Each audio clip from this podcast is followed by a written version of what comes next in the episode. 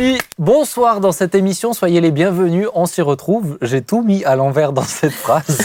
En tout cas, je suis ravi d'être avec vous, vous connaissez le principe, on parle de tout, on parle de sujets d'actualité, notamment ce soir, on va parler de sujets très importants aussi tout à l'heure avec notre invité.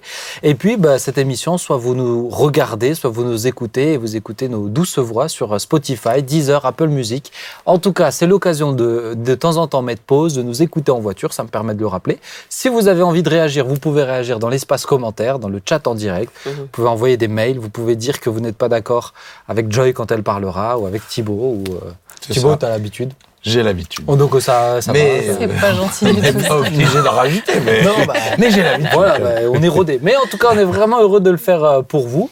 Et ce soir, donc Nathalie, tu es là avec nous quand même. Je te salue. C'est gentil de penser à moi. Je les ai présentés les deux, mais tu vas bien? Oui, merci Ben, ça va. Toujours heureux, ravi de t'avoir. C'est gentil. Les deux autres, vous allez bien?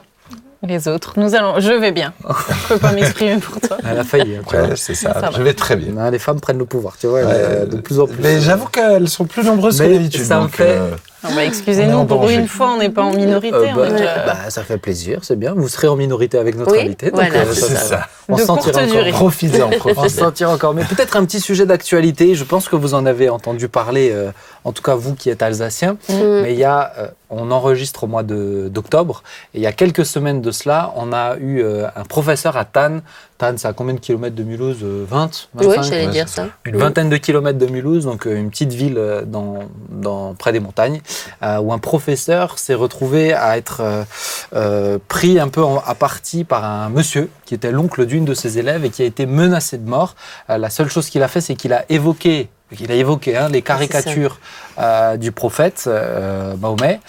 Il a évoqué également ce qui a été fait à Samuel Paty il y a un an de cela, si je ne me trompe pas, qui a été mort horriblement par décapitation, un peu plus d'un an, qui a été mort qui a été tué et décapité juste après.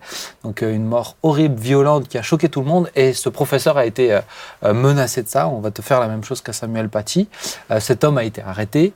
Maintenant, je voulais revenir dessus, voir un peu déjà. Pour moi, c'est important, c'est des signes. D'une violence qui monte. Il y a des années de cela, il y a quelques années, on n'aurait jamais osé faire une chose pareille. Aujourd'hui, on sent qu'une violence monte.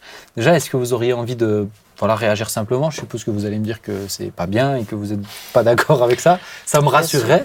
Mais est-ce que vous auriez déjà envie de réagir à chaud? J'avoue que, pour le coup, le fait que ce soit proche de chez nous, en plus, ça rend la chose... encore tellement plus concrète, j'ai envie de dire Samuel Paty. Bien sûr, on était tous choqués. Et, toute la France était dans les mois.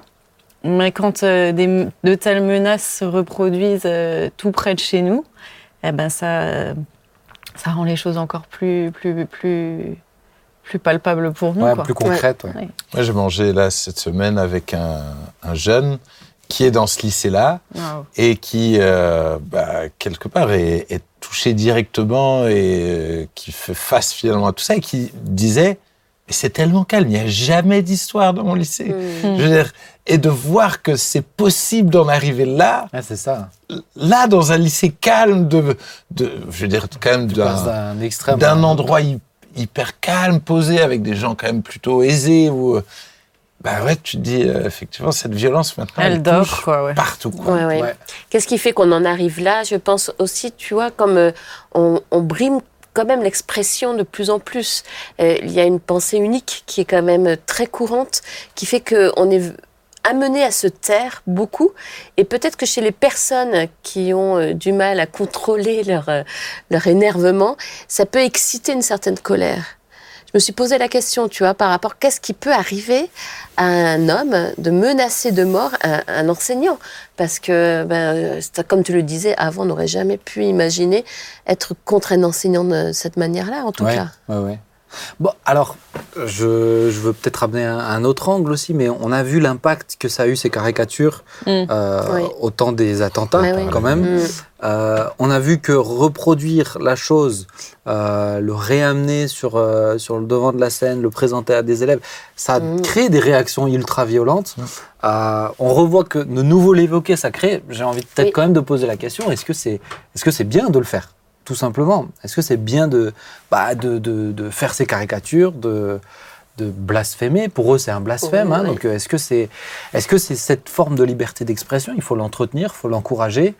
On est bien évidemment d'accord sur le fait de dire que c'est horrible, il ne faut surtout que pas... La réaction est inexcusable. Bien sûr. Maintenant, est-ce que le fait d'amener ça comme forme de liberté d'expression, est-ce que j'ai envie de dire comme ça, c'est une liberté d'expression à encourager ?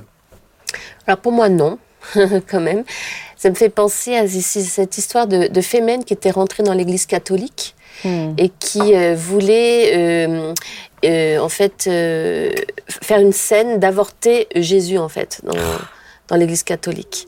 Et en fait, la Cour européenne, parce que la France, elle a émis un jugement par rapport à ça, et la Cour européenne reprend la France à ce sujet pour le manque de droit d'expression pour ces fémènes.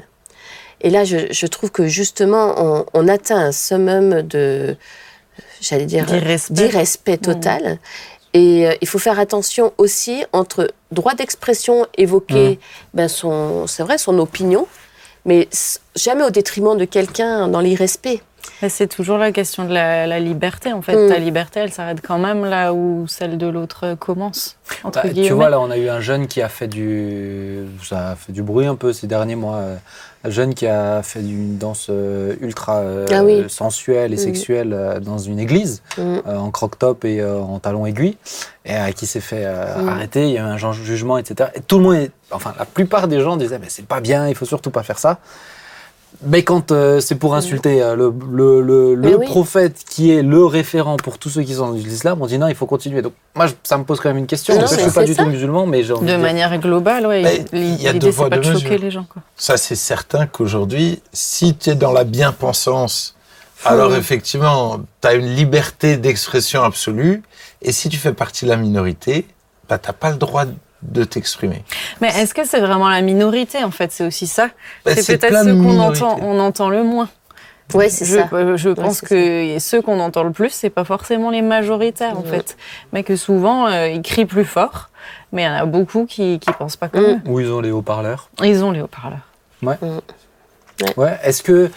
Mais c'est pour ça, je pense que la question, moi je suis totalement d'accord de dire la violence, mais ça montre que la violence, elle est là, elle est présente, elle est juste tapie, mais en même temps, moi je suis pas un fervent défenseur de dire il faut continuer à montrer les caricatures, etc. Je me sens offensé quand je vois des caricatures de Jésus. Bah exactement. Ça me réjouit pas. C'est juste que nous aussi, on a une foi qui est pacifiste, chose qui, dans l'islam, c'est pas forcément le cas comme chez nous, en tout cas. Et je peux comprendre. C'est pas du tout une excuse, hein, mais je peux comprendre quand c'est plus juste de la réflexion. Attends, c'est qu'un dessin. Quand ça te prend aux tripes. T'es plus juste, tu agis en fait, t'es dans l'émotionnel, t'es dans l'impulsif et à faire des atrocités. C'est pas du tout une excuse. Hein, mais et en sachant que ça va provoquer cette émotion-là, donc être provocateur de réactions comme ça, inutile. Ouais. Et après, tout dépend de la présentation des profs en fait. Oui, qu'est-ce qu'il a dit ? C'est ça aussi qui là pour le coup, il l'a évoqué. Il a rien montré. Il les a même pas montré. L'a évoqué. Et c'est donc la nièce de cet homme qui l'a menacé qui a haussé la voix en fait. Ensuite c'est parti en altercation entre elle et le prof. Et en rentrant, elle l'a raconté. Et c'est ce qui a embrasé chez son oncle. Et qu'est-ce qu'il a dit ? On sait ce qu'il a dit au sujet des caricatures ? Il a défendu la liberté d'expression au travers de ce qui s'est passé par Charlie Hebdo et donc des caricatures, et au travers de Samuel Paty. Donc c'est une défense de la liberté d'expression. C'est pour ça que là, je ne veux pas cibler juste sur ce fait-là, parce que pour moi, il était vraiment plutôt tranquille, j'ai envie de dire. Bah oui. Mais tu vois, on sent bien que la question de la caricature d'un prophète, elle est violente, elle pose souci à la France. C'est ça. C'est ça. Mais oui. Donc vous n'êtes pas forcément aussi pour entretenir ce genre de message-là. C'est plus forcé. Je suis assez d'accord avec ce que tu dis dans la liberté d'expression. Bon, la liberté d'expression, il faut qu'elle s'arrête à un endroit, quoi. Oui. Comme tu disais, c'est le débat de la liberté. Hein. Mais en même temps, est-ce que... Mais pas tomber dans l'autre extrême, c'est-à-dire où tu n'as plus rien le droit de dire, ou...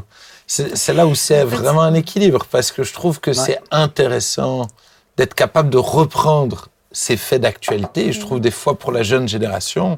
qui ne sait plus analyser les faits d'actualité, qui ne sait plus analyser finalement tout ce qui se passe dans les médias, ben, pour moi, le rôle des professeurs, ça devrait être d'éduquer à réfléchir, à se poser des questions, à avoir un avis critique et tout ça.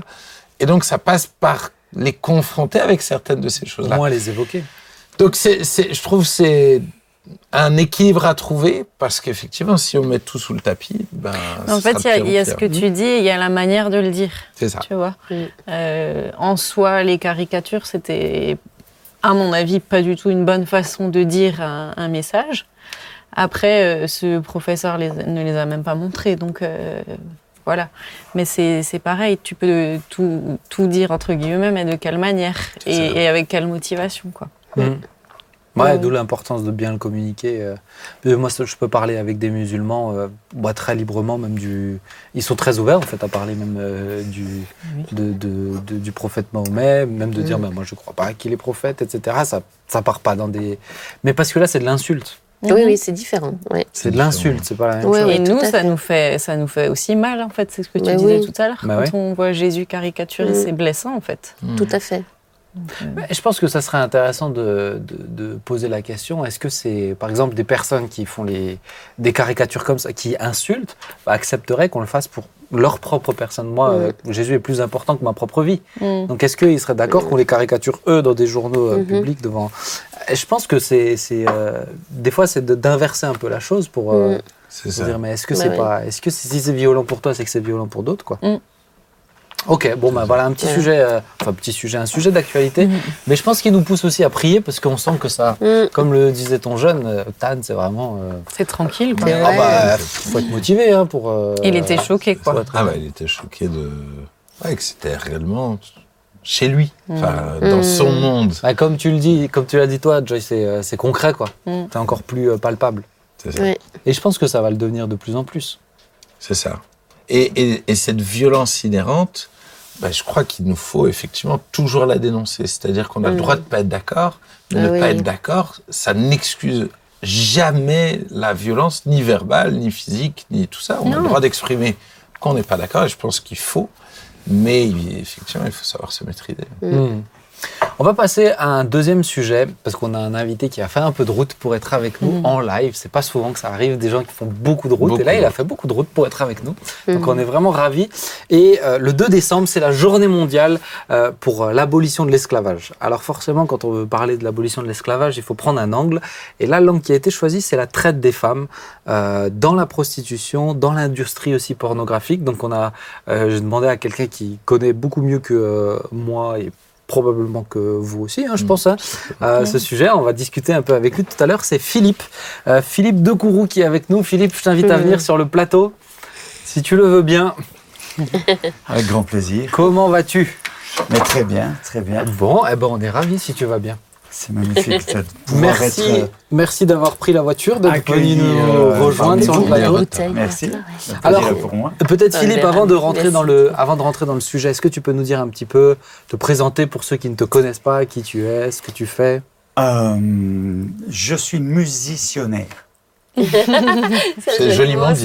Voilà. J'ai un parcours assez atypique dans la musique, avec une première formation de mécanique auto, et j'ai plusieurs diplômes de musique, et puis à un certain moment, à 25 ans, j'ai découvert l'Évangile, et j'ai voulu servir le Seigneur, et puis je l'ai fait à travers la musique, à travers des chants, à travers des CD, des films, des livres maintenant aussi. Voilà. J'en profite. Donc, musicien, missionnaire. J'en profite pour le présenter parce que j'ai eu l'occasion de le lire. Vraiment un chouette livre rempli de témoignages sur la liberté en Christ, comment Dieu peut nous amener à la liberté en Christ. Donc tous ceux qui se posent des questions, comment se sentir libre dans sa vie, je vous encourage à le lire, c'est rempli d'histoires.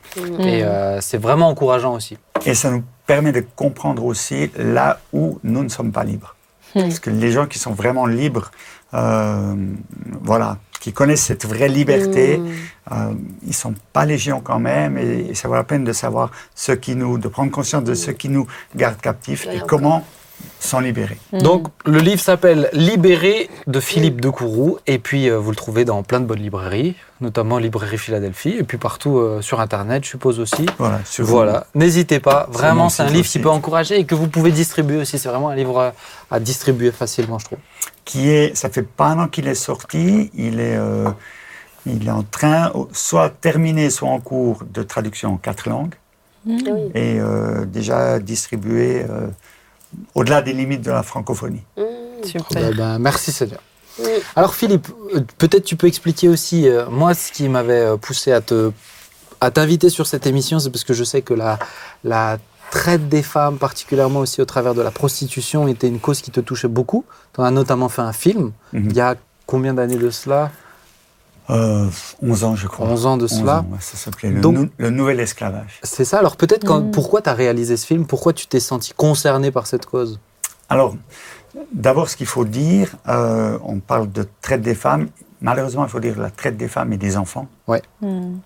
Parce que malheureusement, les enfants sont concernés par cela aussi. En 2006, je tombe, par hasard, on va dire, sur un film qui s'appelle Human Trafficking, trafic humain qui passe dans les TV francophones. Et je suis complètement bouleversé par ce film, en réalisant que le trafic humain, des femmes, des enfants qui sont vendus à des fins d'exploitation sexuelle, c'est pas juste simplement à l'autre bout du monde, mais ça se passe chez nous. Et là, je suis bouleversé par cela. Et j'ai vraiment un appel clair de Dieu. Ça m'est arrivé 3 fois dans ma vie de vivre quelque chose. Un appel clair à faire ce que je pouvais pour ça. Plutôt que de dire on ne peut rien faire, la bonne question, et ça c'est valable pour tout un chacun, la bonne question, la mauvaise affirmation, c'est dire on ne peut rien faire ou je ne peux rien faire. La bonne question, c'est de dire qu'est-ce que je peux faire ? En tant que chrétien, le minimum, c'est de pouvoir prier. Et voilà.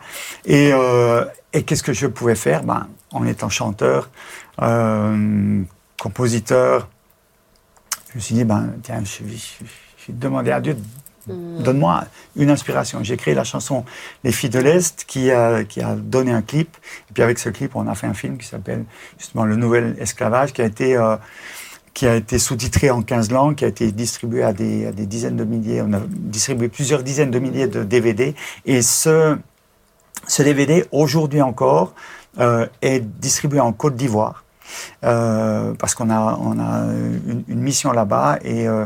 Et récemment encore, j'étais en tournée là-bas, des officiels, des professeurs de lycée ou d'université ou des politiques disaient « mais on a enfin quelque chose, on a enfin un outil qui nous permet de mettre des mots sur une réalité que l'on connaît mais qui est un peu abstraite. On sait que ça existe, mais on ne sait pas comment, on ne sait pas l'expliquer. Et puis voilà, on peut le faire avec ce film-là. Alors peut-être commencer comme ça. Quand on parle de prostitution, tu parles d'esclavage moderne. Pourquoi tu rattaches ça à de l'esclavage ? Déjà, première question. Et puis qu'est-ce qu'on entend aussi peut-être par prostitution ? Alors, ce qu'il faut comprendre, c'est que globalement, on parle de l'industrie du sexe. Oui. L'industrie du sexe, ça génère des dizaines de milliards de dollars par année. Et puis, c'est divisé en 3 branches qui sont intimement liées l'une à l'autre. Le trafic d'êtres humains, la prostitution et la pornographie. Et ces branches sont liées l'une à l'autre. Pourquoi ? Parce que quand on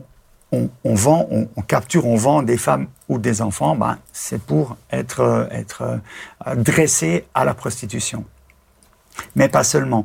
Quand un réseau est démantelé, on retrouve quasiment tout le temps des images pornographiques qui ont été tournées pour être diffusées sur Internet, mais entre autres pour servir de moyen de pression sur les filles en disant voilà, si tu ne fais pas ce qu'on te dit, voilà ce qu'on va montrer à tes parents, à ta famille, etc. Mais ça part, tu disais, on vend, ça part d'enlèvement alors ? Alors, parfois oui, parfois on a vraiment... C'est plus subtil. C'est très très complexe. On connaît des cas où des jeunes filles, des enfants, sont vendus par leurs parents. Mmh. La plupart, très très souvent, ces filles tombent dans le filet de ce qu'on appelle des lover boys. Mmh. C'est-à-dire, la fille tombe amoureuse, folle d'un prince charmant, ouais, qui va lui promettre monts et merveilles, je vais t'emmener ici ou là, et elle est vendue. Elle est vendue à des trafiquants. Ouais. Et à partir de là, l'enfer commence. Et est-ce que là, on parle de la France? Ce que tu dis, c'est chez nous, tu parles de la France. Dans ton reportage, tu parles beaucoup, et ta chanson, elle se porte sur ça, les filles de l'Est, donc, ouais, les pays de l'Est. C'est essentiellement les pays de l'Est ou c'est quelque chose de complètement global. Mmh. J'ai eu, à travers ce film, Le Nouvel Esclavage, j'ai été en contact, à l'époque, ça fait 5 ou 6 ans, avec un monsieur qui s'appelle Yves Charpenet. Ça ne vous dit certainement rien. Si je vous dis que c'était le magistrat en charge de l'affaire du Carlton à Lille, qui était vraiment... lui,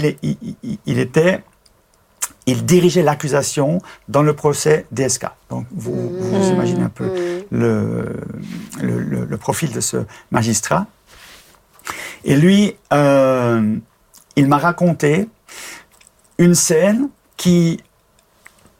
qu'on retrouve dans le film Taken, mm-hmm, où il y a une vente aux enchères, voilà, de filles, voilà.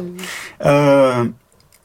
Et une fille est vendue, adjugée à un monsieur qui l'essaye sur place, qui teste le produit sur place. Et il te dit, cette scène, ça s'est passé en Suisse. Mm. Donc, c'est chez nous. Ouais. C'est chez nous. Quelqu'un me disait, il y a je ne sais plus combien de temps, un jour, je me promène dans les vignes d'Alsace et je vois une Africaine assise sur une chaise, là, au milieu des vignes. Je me dis, qu'est-ce que cette jeune fille fait là? Ben, elle se prostitue au milieu des vignes d'Alsace. Donc, on voit ça partout. C'est ça qui m'a... À l'époque, ça m'a choqué, parce que, voilà, si ça se passe en Inde ou, je ne sais pas, à l'autre bout du monde, on peut dire, voilà, on peut encore se justifier, mais ça se passe chez nous. Alors peut-être, parce que Thibaut, toi, tu es souvent en contact, alors c'est très bizarrement dit quand c'est présenté comme ça, mais tu es en contact avec les prostituées. Mais est-ce que tu retrouves un petit peu ça? Parce que forcément, quand tu parles avec elles, elles te racontent un peu leur vie. Est-ce que tu retrouves ça dans leur quotidien, elles? Exactement. Alors, comme dit, tu as quand même souvent un rideau noir. C'est-à-dire qu'elles vont très difficilement te raconter qu'est-ce qui est derrière. Il y a des filles où on l'assume, mais il faut une confiance pour qu'elles s'ouvrent, pour parler de quelle pression, si leurs parents qui les ont vendues, s'il y a une pression du pays. Donc, comme dit les lover boys, en général, en tout cas nous, elles n'ont jamais été jusqu'au bout de dire ça. Parce qu'il y a quelqu'un qui les manipule, qui les tient encore, en fait. Donc, c'est vrai qu'on découvre un monde où il y a une zone cachée, une grosse zone d'ombre. Et effectivement, elles sont à Colmar, effectivement dans les vignes, à Mulhouse, elles sont dans la rue, mais de moins en moins. Parce qu'à cause de, finalement, c'est illégal aujourd'hui. Donc, effectivement, maintenant, ça part par Internet de plus en plus exclusivement. Donc, on les voit de moins en moins. Donc, elles sont de moins en moins. Avant, il y avait quand même un droit de regard dans la rue, où il y a des gens chelous, mais il y avait quand même du passage. Maintenant, le problème, c'est qu'elles sont enfermées. Encore plus caché, ouais. C'est encore plus caché. Et tout se fait en cachette. Et effectivement, on tombe sur des situations terribles, avec des violences. Et puis, il y a un mélange de drogues. Moi, je pense à une femme qu'on suit depuis des années.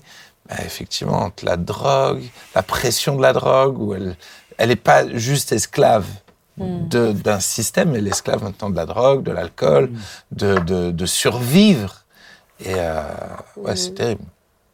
Moi, j'avais entendu cette histoire qui se passait en France, d'une jeune fille en foyer, une jeune fille mineure en foyer qui s'est qui avait sympathisé avec des jeunes, notamment une jeune femme qui en fait était une mac, tout simplement, Ça, on ne le dit pas, mais il y a aussi très souvent les mamas. Les Nigériennes, c'est beaucoup les mamas. Très souvent. Des femmes. Et qui, donc, elle a été enlevée, en fait, de son foyer. Elle a été placée dans une chambre. Il s'est passé des atrocités, vraiment des atrocités. Et jusqu'à un homme qui est venu lui aussi pour aller voir une prostituée. Il est tombé sur cette jeune fille. Il l'a vue tellement tétanisée, il a vu qu'elle était tellement jeune. Il dit, écoute, on va faire comme s'il se passe quelque chose. Mais je sors de ça et je vais chercher la police et on te sort d'ici. Mmh. Et c'est au travers de cet homme qu'elle a pu être sauvée, mais c'était en France. Mmh. Et ça partait d'un foyer.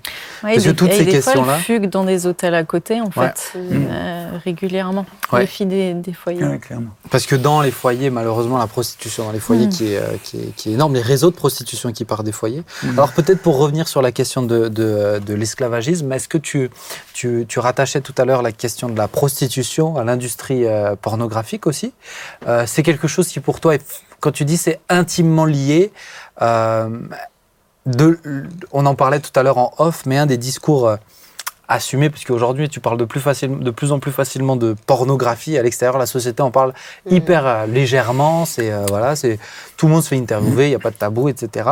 Et on te le présente comme quelque chose. Non, c'est décidé, c'est choisi. Moi, je l'ai voulu. Qu'est-ce que tu aurais envie de dire peut-être à ce niveau-là sur l'industrie pornographique ? On nous présente aujourd'hui la pornographie comme on nous a toujours présenté la prostitution, comme quelque chose qui est voulu, qui est librement choisi. Et je veux bien croire qu'il y ait des gens, des filles ou des garçons, parce qu'il y a aussi un monde de prostitution masculine, malheureusement, je veux bien croire que certaines personnes les choisissent. Je veux bien le croire. Mais il faut me présenter ces gens. Il faut me les présenter et il faut me permettre de poser certaines questions. Voilà. Après, dans la pornographie, oui, je veux bien penser que certaines personnes l'ont choisi, surtout des mecs. Qu'une femme le choisisse, ça peut exister aussi. Ce qu'il faut comprendre, c'est que il y a un chiffre qui est sorti récemment en France, une personne sur 10, un Français sur 10, une Française. Vous savez, comme 7 millions à peu près ou plus d'individus ont été victimes d'inceste. 1 sur 10. 1 sur 10. C'est pas possible. Ça, c'est officiel. Ce sont les chiffres. Oh là là. On commence depuis le mouvement MeToo, ça commence de se savoir. Mais les chiffres officiels, tu sais qu'il y en a. Les officieux sont plus grands en général. Alors, en tout cas, une personne sur 10, ça fait déjà 7 millions sur la France. Plus de 7 millions. À partir de là, une personne qui a subi ce crime qui est l'innommable, surtout quand on parle d'inceste, ça peut être l'oncle, le frère, le cousin, en tout cas c'est au sein de la famille, mais c'est malheureusement aussi fréquemment le père, ça, c'est l'innommable. Mais quand une personne a subi cela, finalement, elle est sale. Il y a une un dérèglement. Quelque part, une cassure, une blessure, une salissure, une honte qui est là, une odeur. Je parle dans le livre, il y a plusieurs témoignages là-dedans, je parle d'une odeur spirituelle. Une odeur comme l'odeur du sang attire les requins, il y a une odeur spirituelle. Lorsqu'une personne a vécu ça, finalement, un peu de plus, un peu de moins. Pourquoi n'irais-je pas participer, n'irais-je pas être payé pour ça ? Maintenant, dans l'industrie du porno, il y a vraiment un mécanisme extrêmement violent, extrêmement pervers qui va fracasser les gens. Dans l'enquête que j'avais menée quand j'avais produit le DVD Le Nouvel Esclavage, j'avais recherché sur Internet et je ne sais pas si il y a des choses qu'on ne peut peut-être pas dire dans cette émission qui sont trop violentes, mais j'avais recherché pour savoir si on pouvait... Il y avait d'images de jeunes filles qui ont des relations avec des animaux dans la pornographie. 100 000 pages. 100 000 pages. Et comment tu peux imaginer qu'une gamine de 16 ans va accepter d'être filmée avec tous les animaux de la ferme. Ben, c'est très simple. Il va rentrer dans la pornographie par la petite porte, par la porte dorée. On va lui dire, voilà, 800 €. On va tourner une scène, tout ça, magnifique. Mais le lendemain, pour 800 €, on va lui demander un peu plus. Ouais. Et au bout de 15 jours, pour 800 €, elle va faire ce qu'on lui dit. Et elle va tourner des scènes qu'une personne normalement constituée ne peut même pas imaginer. On ne peut pas concevoir ça. Alors, on va éviter des propos qui pourraient choquer, mais c'est au-delà du... Et d'où le fait que le terme aussi de violence sexuelle dans les pratiques aussi, les violences dans les pratiques sexuelles remontent beaucoup aussi dans la pornographie. Est-ce que au-delà, tu vois, sans même parler de réseau, sans même parler d'enlèvement, etc., est-ce que là on peut parler à ce niveau-là aussi d'esclavage, d'une certaine forme d'esclavage ? Mais totalement, parce que les acteurs, les actrices surtout, mais les acteurs souffrent aussi de cela, parce qu'ils sont dopés au Viagra pour pouvoir tenir sur des... Voilà. Mais il y a une forme d'esclavage complète. Les filles sont prises au piège. Il y a un taux de suicide chez les actrices ou les ex-actrices porno. C'est effrayant. Et c'est un piège. Ça va broyer les gens. On parle dans la pornographie. Aujourd'hui, quand on parle déjà de pornographie, il faut bien savoir qu'est-ce qui se cache derrière le terme. Souvent, dans le milieu chrétien, en particulier dans les églises, on parle de pornographie, on imagine une scène, érotique filmée en gros plan. Mais ça existe encore. Mais ça ne correspond plus à ce que les enfants dans les maternelles découvrent se passe sur leur téléphone portable. On parle de scènes d'une extrême violence, de scènes de torture, de scènes où parfois les victimes sont mises à mort.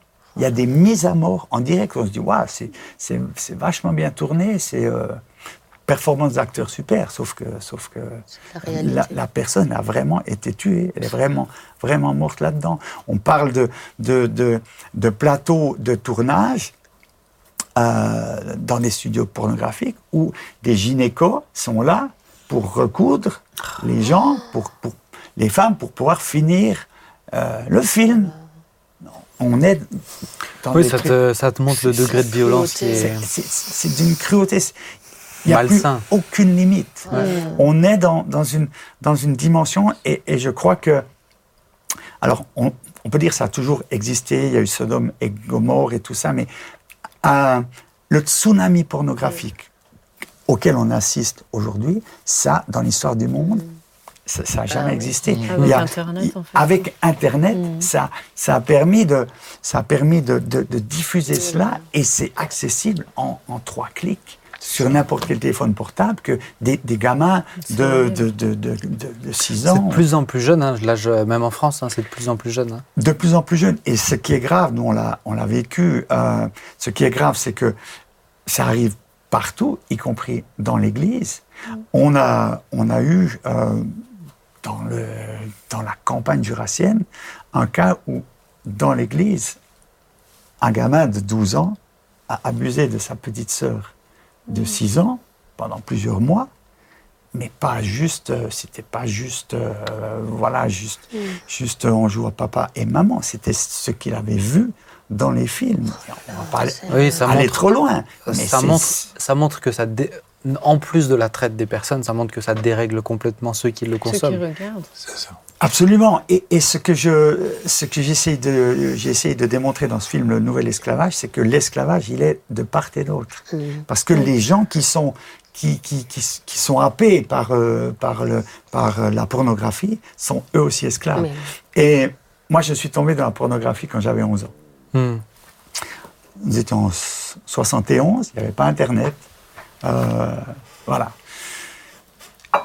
Je ne peux même pas penser où j'en serais aujourd'hui si j'avais eu accès à Internet à cette époque-là. Oui. Parce que j'avais 11 ans, ça m'a complètement flingué intérieurement. Je suis devenu un obsédé sexuel. Voilà, instantanément. Et jusqu'à 25 ans, jusqu'à ce que je découvre l'Évangile, jusqu'à ce que je puisse être libéré. J'étais libéré de cela. Je suis sorti de la pornographie très facilement. Mais pour que la pornographie sorte de mes pensées, bah, ça a mis quelques années. Aujourd'hui, avec 3 clics sur Internet, tu arrives dans les pires trucs. Voilà, il y a vraiment une prise de conscience. Moi, je pense que c'est la pornographie aujourd'hui, c'est un signe de la fin des temps. C'est vraiment l'assaut final. C'est vraiment c'est l'ennemi, le diable, parce que dans tout ce qui concerne le sexe, là, vraiment, Satan s'attaque au chef-d'œuvre de la création. Il s'attaque à la source de la vie. Il s'attaque à ce que Dieu a fait de plus extraordinaire. Il transforme l'extraordinaire, le plus extraordinaire, en dégueulasse. Et c'est vraiment l'assaut final. Peut-être juste, Philippe, je me permets, parce que ça m'intéresserait d'avoir votre retour à vous, Nathalie et Joy aussi, sur qu'est-ce que vous aurez envie de dire sur quand il parle, sans rentrer dans les détails forcément, et c'est bien comme ça, mais de cette violence faite aux femmes, en sachant que ça se passe chez nous aussi. Vous, en tant que femme, comment vous le vivez ? Enfin, qu'est-ce que ça vous fait dire ? Alors, moi, déjà, par rapport à mon passé, j'ai l'impression d'avoir vécu déjà des années d'or, moi, par rapport, tu vois, j'étais à la campagne française, loin. Je sais qu'il y avait déjà des gestes déplacés des garçons, des choses comme ça, mais quand j'entends ce que tu me dis, je me dis, mais c'est sûr que j'ai l'impression que ça s'est accéléré d'une manière dramatique, quoi. Clairement. Dramatique, parce que nous, on pouvait se plaindre à la directrice pour des gestes déplacés, c'était déjà très, très grave. Mais là, ce que tu décris, tu me dis, mais c'est pas possible en si peu de temps que l'horreur de l'horreur, en fait, l'abomination, soit arrivée à ce stade pour les petits-enfants, en plus. J'ai qu'une envie, c'est de pleurer. C'est dramatique. Vraiment. Joy ? Bah, honnêtement, tu peux juste te dire, déjà être reconnaissante d'être moi, là où je suis et là où j'en suis. Mais c'est sûr qu'ayant des enfants, en fait, tu penses à tes enfants, je pense à mes filles. Et je me dis, mais en fait, Seigneur, garde-les, parce que ça vient de partout, quoi. Et c'est terrible. Et puis, comme tu dis, en fait, en tant que femme, c'est un cadeau précieux qu'on a reçu. Et tu as l'impression que c'est complètement bafoué et gâché. Par l'ennemi, en fait. Enfin, moi, quand tu parlais, très honnêtement, je me dis, mais c'est juste démoniaque, en fait. C'est démoniaque. Pour arriver à ces stades-là, c'est juste démoniaque de réussir à... Peut-être, comment vous pouvez expliquer... parce que moi, je dois dire, ça me pose question, tu vois, quand tu sais que c'est des femmes qui aussi le font subir à des femmes. Tu vois, on parlait des mamas, on parle... Comment vous voyez un peu cette chose-là ? Parce que souvent, il y a des gens derrière. C'est rare, les fois, si je comprends bien, même dans la prostitution, des gens qui se débrouillent tout seuls, etc. Mais comment vous pouvez expliquer que des femmes qui savent ce que ça fait, qui connaissent cette dimension de violence, mais qui soient capables aussi de le faire subir à des femmes ? Pour moi, je rejoins sur ce que Philippe disait. C'est-à-dire que ça... La violence engendre la violence. C'est-à-dire qu'il y a des violences qui ont déréglé ma conscience et qui font que tout d'un coup, je vais reproduire et je vais justifier. Et il y a toutes formes de pression. Je me souviens d'une prostituée qui est sortie de la prostitution, qui s'est convertie et que je connais bien, qui nous suit sur le net. Et elle disait, mais moi, je suis venue en France pour m'en sortir. Et donc, tout mon village a payé. Et donc, je suis arrivé en France, je pensais avoir la belle vie, et j'ai pas eu la belle vie. Personne ne me donnait de travail, j'avais pas les papiers, mais sauf que j'avais une pression derrière. J'avais une pression, et malheureusement, j'avais connu des mauvaises expériences au niveau de la sexualité, et tout d'un coup, la seule option qui m'est apparue, c'était la prostitution. Et donc, c'est cette violence, finalement, cette pression-là, qui est là, qui amène tout d'un coup à faire des compromis, et tout d'un coup, elle faisait partie de ceux qui se sont tournés dans la prostitution et qui ont commencé à mettre même de la pression sur d'autres pour entrer dans la prostitution. Et tout d'un coup, il y a un engrenage extrêmement violent qui s'est enclenché dans sa vie. Et je pense que malheureusement, on ne mesure pas à quel point ça commence petit, entre guillemets. Hein, mais comme tu dis, la porte dorée, voilà, qui t'amène... Et je pense aussi que, en parallèle de ça, mine de rien, il y a aussi le pouvoir de l'argent, quelque part, qui est une idole. Je pensais à ça encore hier. Dans la Bible, c'est clairement décrit comme une des plus grandes idoles qui soit, en fait. Et c'est l'argent qui tient tout ça. Tu disais que ça produit des dizaines de milliards de dollars par année. Je veux dire, c'est un truc de fou, en fait. Aujourd'hui, tu as des femmes ou des hommes qui vivent en vendant des vidéos sur Internet pour des abonnés, etc. Enfin, voilà, c'est des sites pornographiques comme ça, mais ils touchent 50, 60 000 euros par mois. Il y a des filles qui, en France, qui vendent leurs culottes pour pouvoir payer leurs études. Tu te rends compte ? Et ça, c'est là où moi je te rejoins totalement en disant, c'est ici, quoi. C'est si, parce que c'est des histoires, des choses que je raconte là. Je suis à une personne de connaître ces gens-là, par exemple. C'est juste à côté. Et c'est là où je pense que je pense qu'il faut qu'on... La question, alors peut-être Philippe, mais c'est qu'est-ce que... Tu l'as dit avant, mais au moins la moindre des choses, c'est se poser, mais qu'est-ce qu'on peut faire ? Alors qu'est-ce que tu aurais envie de dire à ce niveau-là ? Déjà, je pense que c'est urgent, c'est très tard, mais on va croire que c'est pas trop tard, que ces questions soient abordées dans l'Église. Dans l'Église, on a souvent évité ça parce que, mon Dieu, on ne va pas parler de ces choses, mais ça a été une grosse erreur. Alors après, il faut savoir comment en parler. C'est pas évident. C'est délicat, c'est pas évident de faire plus de dégâts qu'autre chose quand on en parle mal, mais il faut vraiment parler de cela. J'ai participé à l'écriture d'un livre qui va sortir la semaine prochaine, qui a été produit par Éric Péchin. Je sais pas si ça me dit quelque chose. Je connais, je pense. Et ça s'appelle Urgence, un appel à la repentance. Et plusieurs intervenants, des ministères, des prophètes, des serviteurs de Dieu interviennent sur un chapitre ou un thème ou un autre. Et moi, j'ai un chapitre sur l'immoralité sexuelle. Et je parle notamment de ce que l'on évoque aujourd'hui. Et là, c'est important que... Enfin, j'espère que ce livre sera diffusé, sera lu, sera intégré par les pasteurs, les responsables, pour prendre conscience de cela. Et puis, on arrive dans ce livre, presque à chaque fin de chapitre, à évoquer 2 Chroniques 7-14. Si mon peuple, sur qui est invoqué mon nom, s'humilie, prie, cherche ma face, s'il se détourne de ses mauvaises voies, je l'exaucerai des cieux, dit Dieu. J'effacerai son péché et je guérirai son pays. On est aujourd'hui dans une civilisation qui est malade. C'est malade quand on imagine ces choses-là. C'est malade. Mais ça veut dire, ce verset que je viens de citer dit, c'est la responsabilité du peuple de Dieu. C'est pas, je ne suis pas dans le problème. Je ne suis pas la cause du problème, mais je suis responsable d'amener la solution. Donc, c'est urgent. On est vraiment dans une urgence. Et là, il y a vraiment quelque chose à faire, de pouvoir affronter ça, de pouvoir en parler, de pouvoir être conscient que dans les églises, les jeunes dans les églises, les garçons, c'est 6 ou 8 garçons sur 10 qui ont plutôt 8 qui ont des problèmes avec la pornographie, c'est 5 ou 6 filles. Sur 10 qui ont des problèmes avec la pornographie. Alors tu disais que tes filles soient préservées de toute forme d'abus, mais aussi... Non, mais de l'inverse aussi. Mais de tomber là-dedans, parce que... Même ces stades, j'ai l'impression que c'est... on est même plus. On est plus.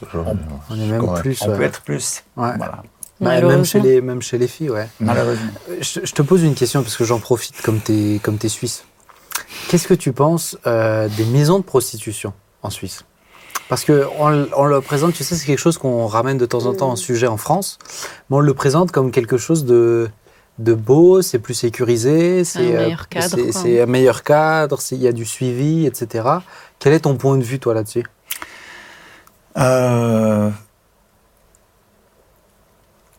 C'est peut-être moins pire.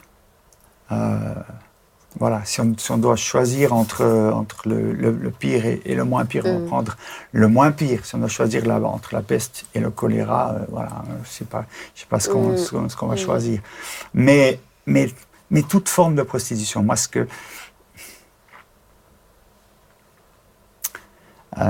que je dis avec beaucoup d'émotion, parfois, j'ai rencontré un certain nombre de prostituées, je disais, je les défiais, je disais,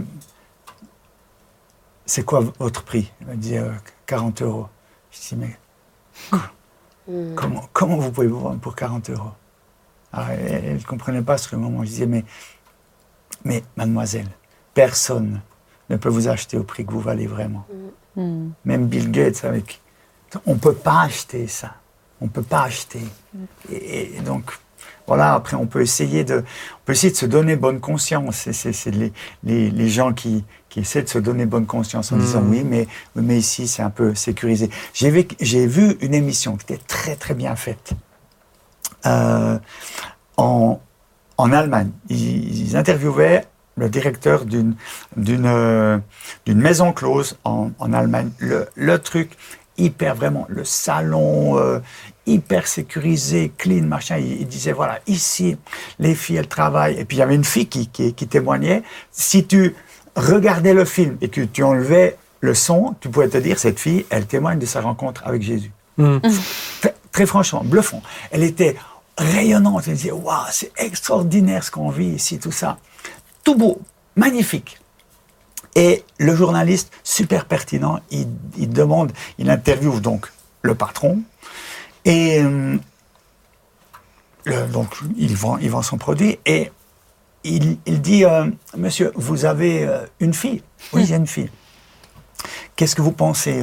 Ah, je serais très heureux qu'elle puisse prendre ma succession ici. Alors, tout va bien, je serais très heureux, magnifique. Et le journaliste dit, et si elle venait de travailler comme une... Le gars, il change de couleur. Il change de couleur. Il avale sa salive, il balbutie, il dit non, ça c'est... Tu vois ? Oui. Et c'était tellement flagrant. J'ai les meilleures conditions pour vous. Tombé, venez travailler chez moi, vous serez heureux, tout va bien, regardez comment elle témoigne. Mais ma fille là-dedans, jamais de la vie. Donc, il a tout dit par ça. C'est un déshonneur. Voilà. Peut-être, j'aimerais terminer avec cette question, parce que le temps passe. Est-ce que tu as pu voir aussi des gens qui, un peu Thibaut, tu as dit, tu témoignes d'une prostituée qui en est sortie. Est-ce que c'est possible d'en sortir ? Est-ce que c'est possible de sortir de cette forme de trafic humain ? Oui, bien sûr. Alors, si ce n'était pas possible, voilà, on est des serviteurs de Dieu. J'ai écrit un livre qui s'appelle « Libérer », qui explique comment se sortir des pires prisons. Donc, ça, c'est peut-être la pire prison qui existe en ce bas monde. Oui, c'est possible et il faut travailler pour ça. Et des gens comme toi, il y a une équipe ici autour, sur Mulhouse, qui visite et qui essaie d'apporter. Oui, on peut en sortir. Mais les blessures de l'âme, seul Jésus-Christ, seule la foi en Jésus-Christ, seule la puissance de Jésus-Christ peut guérir cela. Et dans ce livre, je cite plusieurs témoignages de personnes qu'on a pu accompagner, qui ont vécu le viol, qui ont vécu l'inceste, qui avaient parfois après des décennies, parfois après un demi-siècle, la blessure toujours ouverte. À travers la juste compréhension de l'Évangile, la mise en pratique toute simple, c'est tout simple, de la parole de Dieu, ces personnes ont vécu une vraie libération. Enfin, il y a deux choses. Ces personnes, on l'a pu très rapidement, autour d'une tasse de café, comme ici, autour d'une table, on a pu les amener à sortir de leur prison. Ensuite, quand elles sortent de la prison, elles sont sur un chemin de reconstruction. Mais l'étape de sortie de la prison, c'est très facile. C'est une porte à passer. Et ensuite, il y a un chemin. Mais c'est possible. Et ça, c'est le message de l'Évangile. C'est ça qui nous passionne. C'est ça qu'on veut diffuser largement. Voilà, c'est notre vie. Je sais que c'est ma vie et je sais que c'est la vôtre aussi. Voilà. Moi, si je peux rajouter peut-être une réflexion, c'est que je pense que dans l'Église, on doit en parler plus. Et je suis un des premiers partisans de ça. Mais peut-être d'aider les parents à aussi en parler plus. Alors, je sais que des fois, mais il y a une éducation sexuelle qu'on laisse malheureusement la société éduquer sexuellement nos enfants.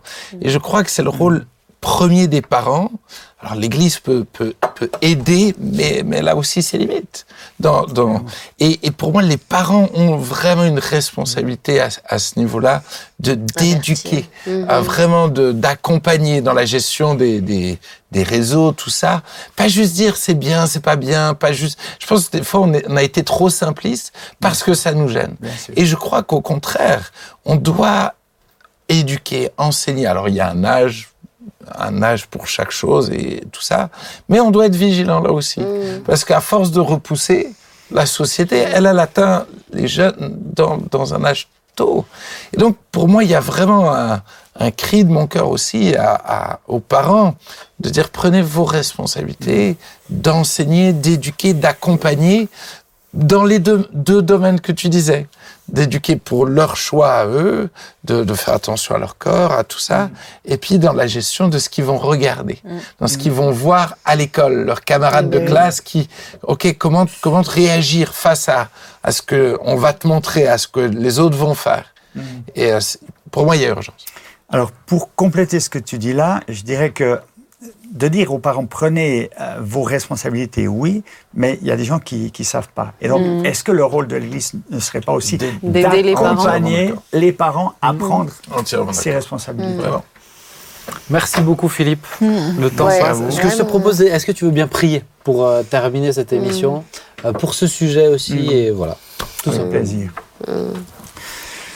Notre Père, nous avons cité tout à l'heure ce verset qui nous responsabilise. « Si mon peuple, sur qui est invoqué mon nom, prie, s'humilie d'abord, prie et cherche ma face, il se détourne de ses mauvaises voies, je l'exaucerai des cieux, j'effacerai son péché, je guérirai son pays. » Seigneur, je te prie pour toutes ces personnes dans l'Église ou dehors de l'Église qui sont esclaves d'une manière ou d'une autre, pris dans les filets de l'esclavage sexuel, soit dans la consommation de pornographie, soit